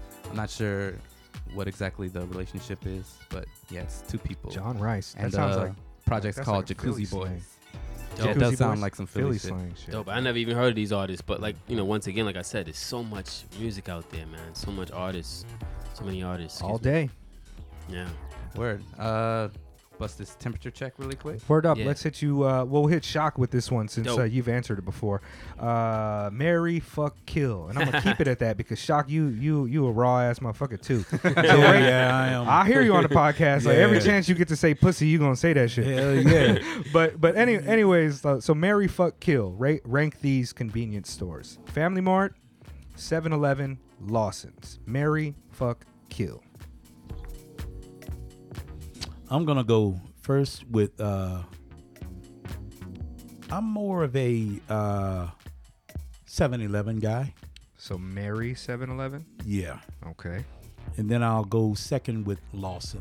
So you're a fuck Lawson's. Yeah. And you will kill Family Mart. God yes, yes. Yo, man. Late is all happy over here I don't- looking at a smug. Me and Yeah. I don't. you think you know a guy. I don't know if we can do the podcast. Yeah, anymore, you're gonna man, have to together, find- man. yeah. You, you just shitted on Family we, Mart, we man. Family Mart folks over here, man. Man. We Family Mart family. You know what I Say, mean? man, people, Yeah. people who are in tune with Japan really like 7-Eleven. Mm, Really like Yeah. 7-Eleven. word. I mean, I like 7-Eleven too. Don't get me wrong, but yeah, I'm, I'm a Family Mart guy. Yeah, I mean, I'm not gonna hate on any. If if I need something, I'm gonna go to whichever one is Yeah, closest yeah, yeah. walking. Exactly, Whichever one. exactly. You know what I mean? But I don't know. But We there's just more kinda do it like 7-Elevens around where I live and everything, you. Oh, know. word. Yeah. I Yeah. used to be a Sunkus guy, but you know, when when he passed away and closed his store, I was like, okay, well, back to 7-Eleven. You mean know? a specific person that owned a Sunkus? in Yeah, name? no, Okay. well, yeah, he owned a Sunkus. Or you mean in Mr. Japan. Sunkus himself? Oh no, I wish I knew that motherfucker, oh, man. Oh, But yeah, yeah, yeah. But nah, it used to be a cool dude that owned the Sunkus, OG Chan and, and every OG Son and everything. And when he passed away, I just thought, you know, there was no Sunkuses in the area, so I just uh, went back to 7-Eleven. Word. Bet. Um, I don't know if Cliff has answered this. Who is your, or both of y'all, who's your favorite member of the Wu Tang Clan? Ooh, man. I don't know if I can answer that one. Um, My shit changed so much over the. I'm I've been I'm a huge Wu head. yeah, I Like- can't, I can't, I can't. I don't know if I can answer that one. Honestly, I, I, I, I love Wu. You know, I honestly, I was more of a, I was more of a Boot Camp Clik dude back in the Shout out. day. Um, shout out to Boot Camp Clik. Shout out to Smif-N-Wessun who just came out with a new album. It's fire. Um, but um, yeah, I always loved the Wu. Um, shit. Ghostface, maybe? I don't know. I, I don't. It's There are no wrong answers. Yeah, it's no wrong answer. But You got a favorite member? Hmm. I didn't listen to a lot of it, uh, so it's I'm gonna pass on that one. Okay. Yeah. All right, Shock. You're uh I know you, you pe- people call you Buddha, but I like just to say shock. Fuck Oh, it. okay, yeah, yeah. When I But when I when I was listening to you, uh, when you and uh, Cliff did the uh, podcast with uh, G. um, Yamazawa. no, no, no, with um, Curly and Kansai. Curly and Kansai. Okay. Yeah, I heard him. He, he called me shock, so I was like, yeah, that's that's pretty cool. You know, You know, Yeah, it's funny because like when I talk to you, and only when I talk to you, I refer to Buddha Him as as Shock. Shock. Okay. Yeah. Yeah. Okay. Um, on a desert island, you have two artists. Their complete musical catalogs that you can listen to. Who do you choose? Nothing else other than these two artists, and you get all of their music. Earth, Wind, and Fire, Okay. One, Parliament Funkadelic. two. Hey man, that's a nice Dope. variety. Yeah, man. yeah, yeah. You do fucking, old school shit You know what I mean? you. Throw on some September when you feeling real And I- sad and shit. Yeah. I love Earth, Wind, and Fire. Yeah. Well, you know, there is a combination of good dance music and uh, good baby making music, man. Also, let's let's not sell any of them short on their musicality. Yeah. Tremendously Yeah. talented musicians. Uh, you know, Bootsy Collins and shit, man. That's the Definitely. guy. Oh, yeah. Word. So, okay. Have you answered that question before? I don't think I've answered No? that question, and that's a hard question, man. Damn. I don't remember my second artist. I know of my one of my artists. I pick Miles. All right, so check it, Miles it. Davis. I'm gonna give you one house and one hip hop. Word. Skyzoo.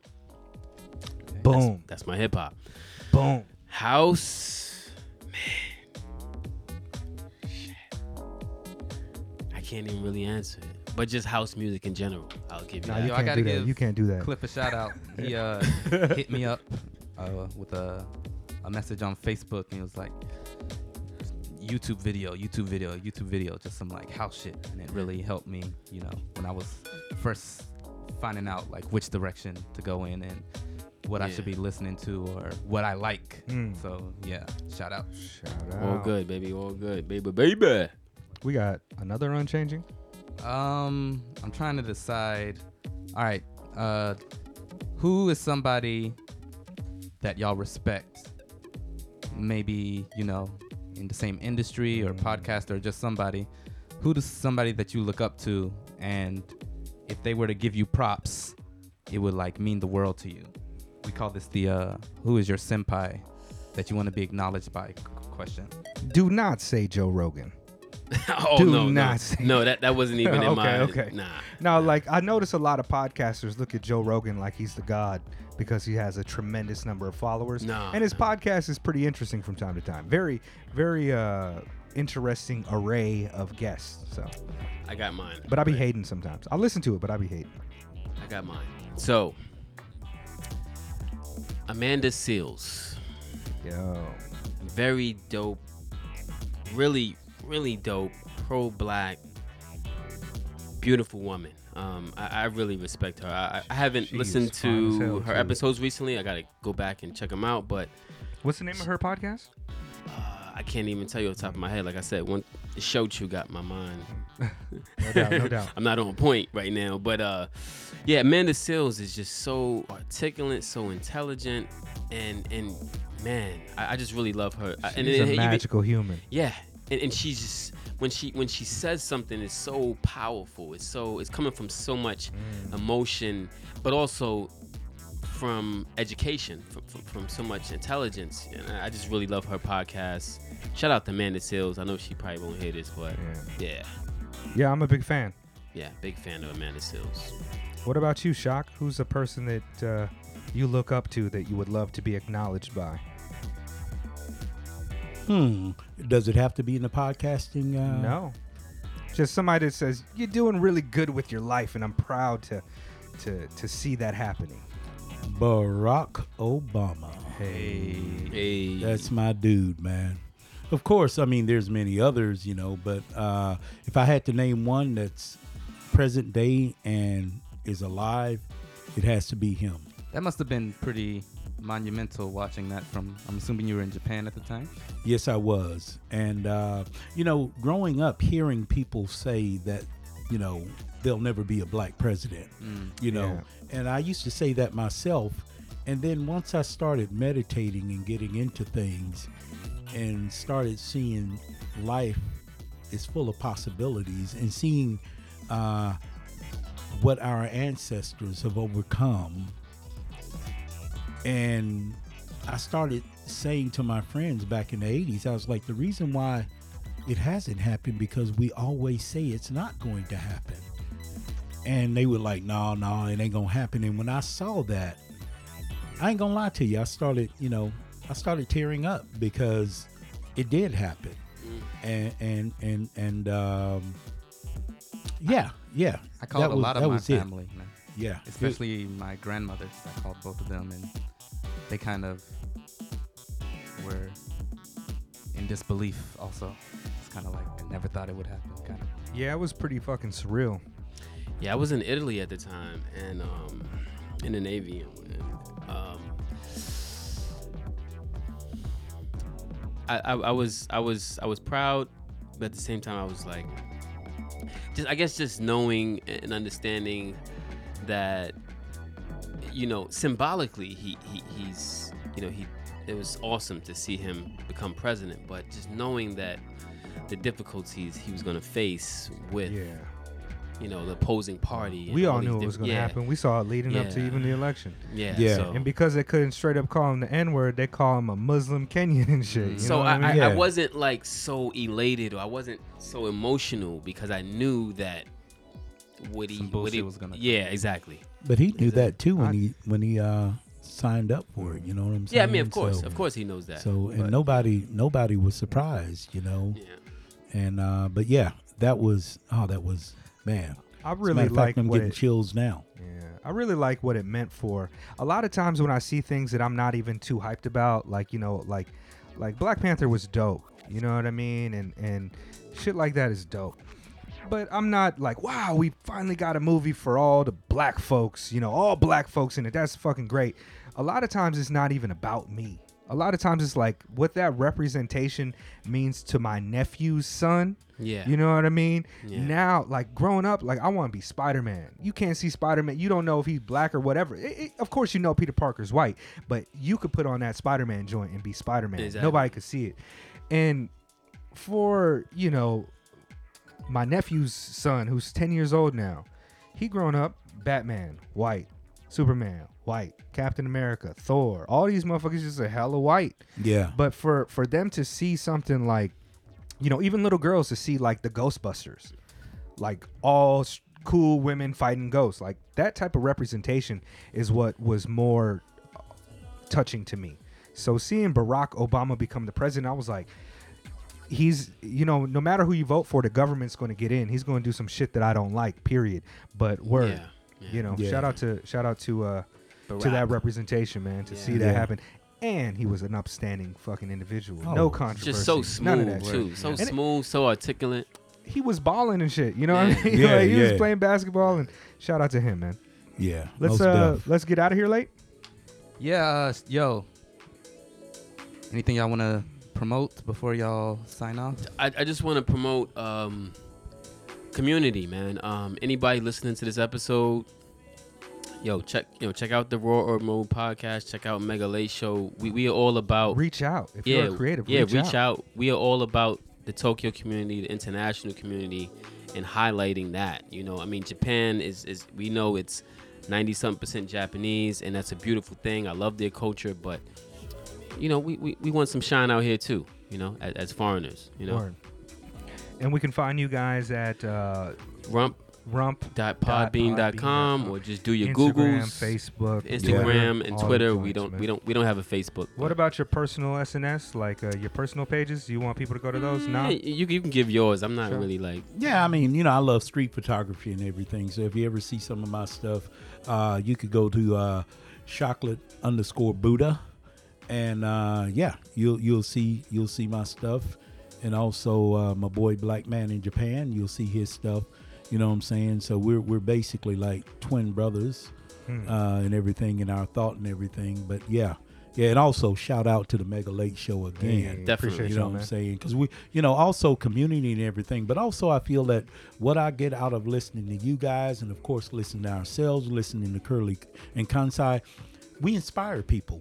You know, we, we I, I- I think that we really inspire people that say, hey, I may not be able to do my thing in the states. Maybe it's a little too competitive, but when I come to Japan, you know, I don't need to just, you know, yeah, it's okay to see the sushi temples and shrines and shit, but you know, I could come over here and start a career. I could come over here and and touch people in a way, Mm. and also, you know, to represent our melanated culture in a positive way. You know what I'm saying? So Shout out to that name brand skin tone, that super skin. You know what yeah. I mean? Melanin popping. You know what I mean? Shout out to Hashtag Naomi Osaka. And I heard we got big dicks too. Yo, and we hey, run man. fast, super fast. I mean, like unbelievably fast. especially when we see cops. so. Shout out to Robin Murphy Podcast, Tokyo Cliff Chocolate Buddha, Mega Late. Check, check. Hey, all right. Well, now I will go ahead and let you guys know of some of the upcoming shows coming up this week. Uh, let's see. At Hotel Hostel CITAN in Bakuro, Yokoyama, Pigeon Dust is performing.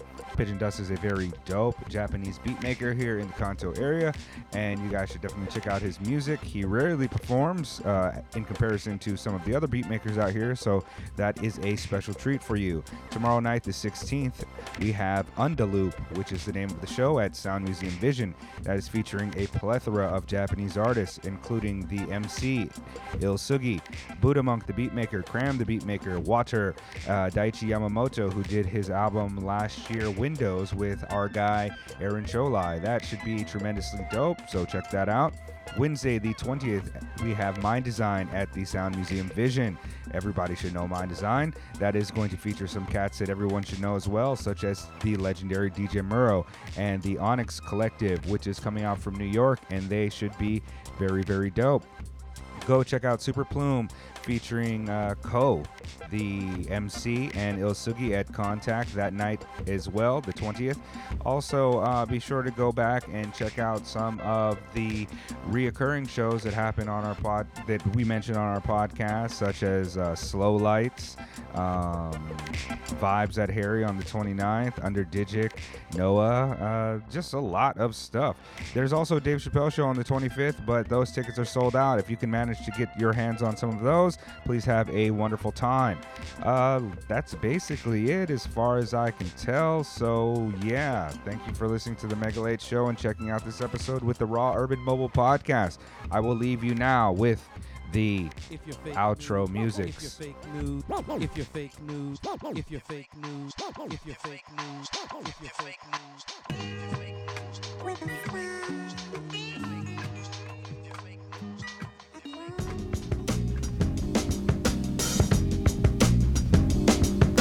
celebration of us. To celebrate is a must. How they break it down to us like it's a celebratory moments of a glass or a bottle in the air or a flask and a shotty with a flare in the back coming out in one pairs or the flash of a body in the stairs and the crash of a lobby in despair or moments where you getting patted on the ground and then turned into badges on the ground. And the irony of reversing the role where whenever they roll bet they know shit is whatever for them now. Cause now is a scene where a stream is interrupted by conclusion. Jumping and dumping into a seat where a dream is sitting in overdrive. So taking over the drive turns into 12 or quitting screams or 12 or quitting what they believe. Until they in the crowd banking on what another 12 perceives. Or celebratory moments of a scale being off to the left. So you cop and get more than you expect. And the rest goes off to the cost of looking like you involved. So you back to spending more but you connect. Connecting like interlocking the lock in the latch. When the latch key is cocking it back. Knowing the latch leads to how to react. And the reaction is counter react it gets complicated like confiscating the lottery back. It comps away and like finding a pack. Or it comps away and like you was content of buying it back. Backtracking to the moments that inspired the toast. To the half gallon of henny for supplying you hope. Till you back to back in the semi from inside of your coat. Either that or standing on the other side of the scope. Or it's a celebration of being nowhere near where that aim is. Trigger fingers turn to quotations. Same fingers boxing you in to leave you vacant. Round of applause down the hall for all your patience. Or you in a hall up on the wall with department of correction. Letters hovered up over where your name is. Or you by the door cap and gown to the floor. Eight years of proof hovered up over where your name sit. Draw you to the crown they sell it to you as weightless charge you to sit on a wait list and you fast forward private park in the Porsche open the doors to a round of applause down the hall from all your patience fists in the air over mistakes or fists in the air, over the Jakes, being vision impaired, holding a tray. And that tray pound, lift up the fare from out his face. And you vision impaired, over awake for the face that the Jakes pinned as being a nigga. So he give him everything that he think a nigga should take. And you ask him how to spell it, and he respond, please make up your mind. You niggas is either niggas or you ain't. eh? All black, everything. Bobby Seale fit with a tray while I'm untwisting my chains. Celebratory moments of a glass or a bottle in the air, or a flask and a shotty with a flare. And the bag coming out when one appears, or the flash of a body in the stairs, and the crash of a lobby in despair. Recalled by the star till the morn while you ball in a square, and they watching what you hear. But everybody's fine. Mean, everybody's fine. Right? That's what they told us. They told us everybody's fine. No matter what was going on, they looked at us and said, everybody's fine. I mean, right in the eye, dead on, they said, everybody's fine. I'm sitting down conversing, and they was building, and they said, yo, everybody's fine. I said, really? They said, yeah. They said celebratory moments of a glass or a bottle in the air or a flask and a shotty with a flare. And the bag coming out when one appears or the flash of a body in the stairs and the crash of a lobby in despair. Or moments where you getting patted on the ground that then turn into badges on the ground. And the irony of reversing the role where whenever they roll, bet they know shit is whatever for them now.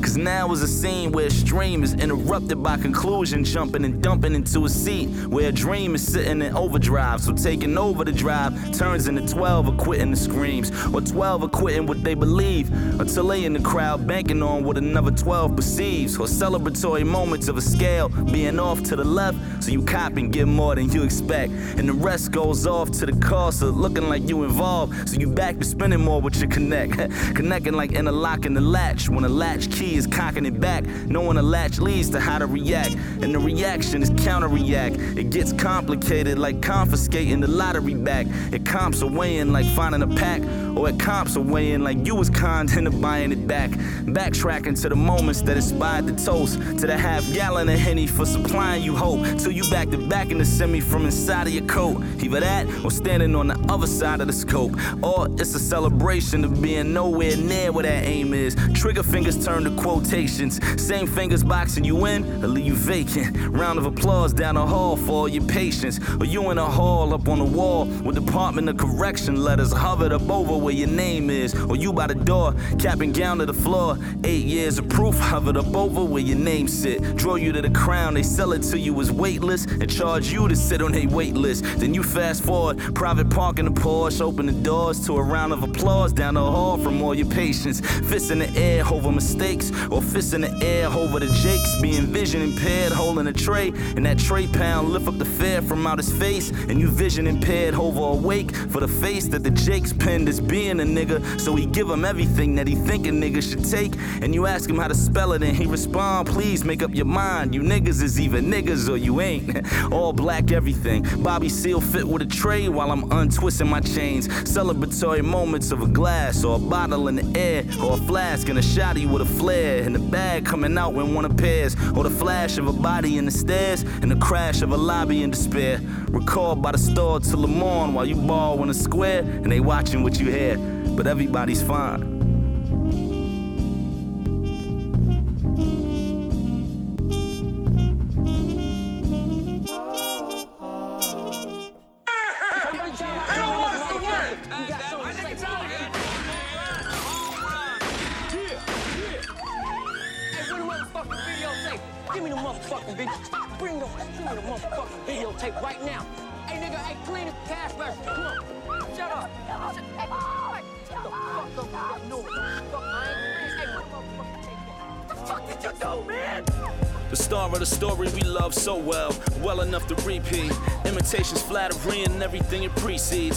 Happens to be everything we believe and everything we see leave. Believing doesn't come with us, so never would we leave.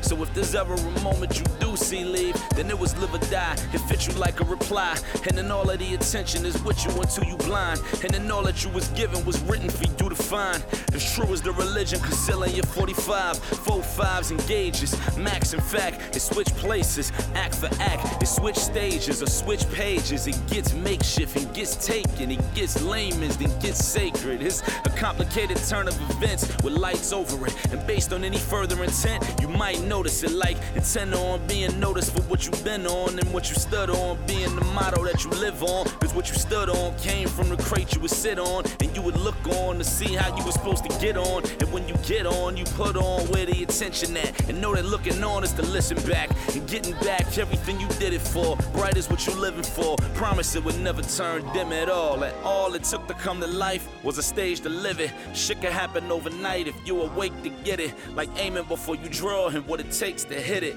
Or Kane, that old dog, to stick up tape for minutes. And all it took to come to life was a stage to live it. Shit could happen overnight if you awake to get it. Like aiming before you draw and what it takes to hit it. Or Kane, that old dog, to stick up tape for minutes. Before you leave, make sure you leave with it. It's like knowing where the cameras and the walls are. And they was already talking for you before the talk starts. And your direction come into question like it was on star. It's either turning it on for the tape or turning the wall art. Or maybe you was there, but you really wasn't. In the cut, but before it cut, you could feel it coming. Quicker than you ever could have thought without interrupting. Bottle on the floor, now you wishing you didn't touch it. Empty the cash register, how for you get the running. Now there's a motive on top of that tape rolling. On top of that hover motive, that same tape ain't noticed. It's all context, but get all that acclaim and you'll get to love it. It starts as a flash, it grows into fluorescence. It goes into an essence that poses when you press it, like the tape do. It dares you to mimic it like some what your aim do. And however you fit in that light, is how it takes you. Like word to a shooter's touch, steady as ever, like you shooting up. Brighter than ever, you ain't losing much. And validation is everything that you knew it was. Your fingerprints on a bottle, but they ain't proving much. For the importance of needing importance, until it's loud enough with somebody seeing you for it and calling for everything you did it for. This dollars what you living for. Promised it would never turn dim at all. And all it took to come to life was a stage to live it. Shit could happen overnight if you awake to get it. Like aiming before you draw and what it takes to hit it. Or Kane, that old dog, to stick up tape for minutes. And all it took to come to life was a stage to live it. Shit could happen overnight if you awake to get it. Like aiming before you draw and what it takes to hit it. Or Kane, that old dog, to stick up tape for minutes. Before you leave, make sure you leave with it. Leave with enough time for them to forget what they heard, but still enough time for you to spread that word. But word is that words don't be enough, but certain words be worth speaking up. I mean, up over how we think they know us, but still up under where they hold us, and eye level with what they showed us, but still up, right? All up with they, I mean, they who? Is it they me or they you? Cause they see what they do and they mean what they drew, but they keeping they cool and they need you to be you. So go ahead, be you, but know that that tape on and you might not be able to take shorty to the back like bitch that tape ain't yours. Hand that over so me and my man could break north. And that's still up. it's still us. All for validation because they told us we wasn't valid, told us we didn't matter, so now we matter, right? Matter to us, matter to you, and matter to they. It matters what we say and what we portray, but what matters is what we became. All for they. So for better and worse, make sure they spread that around, huh? Cause all it took to come to life was a stage to live it. Shit could happen overnight if you awake to get it. It's like aiming before you draw and what it takes to hit it. Or Kane and old dog to stick up tape for menace.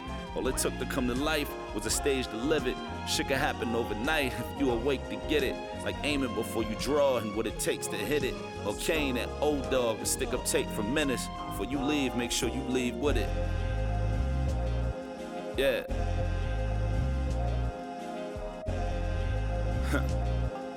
Before you leave, make sure you leave with it. Fuck that. I'm selling these motherfuckers for fifty-nine ninety-five dollars. Nigga, I got money, nigga. You ain't all you can have is motherfucker.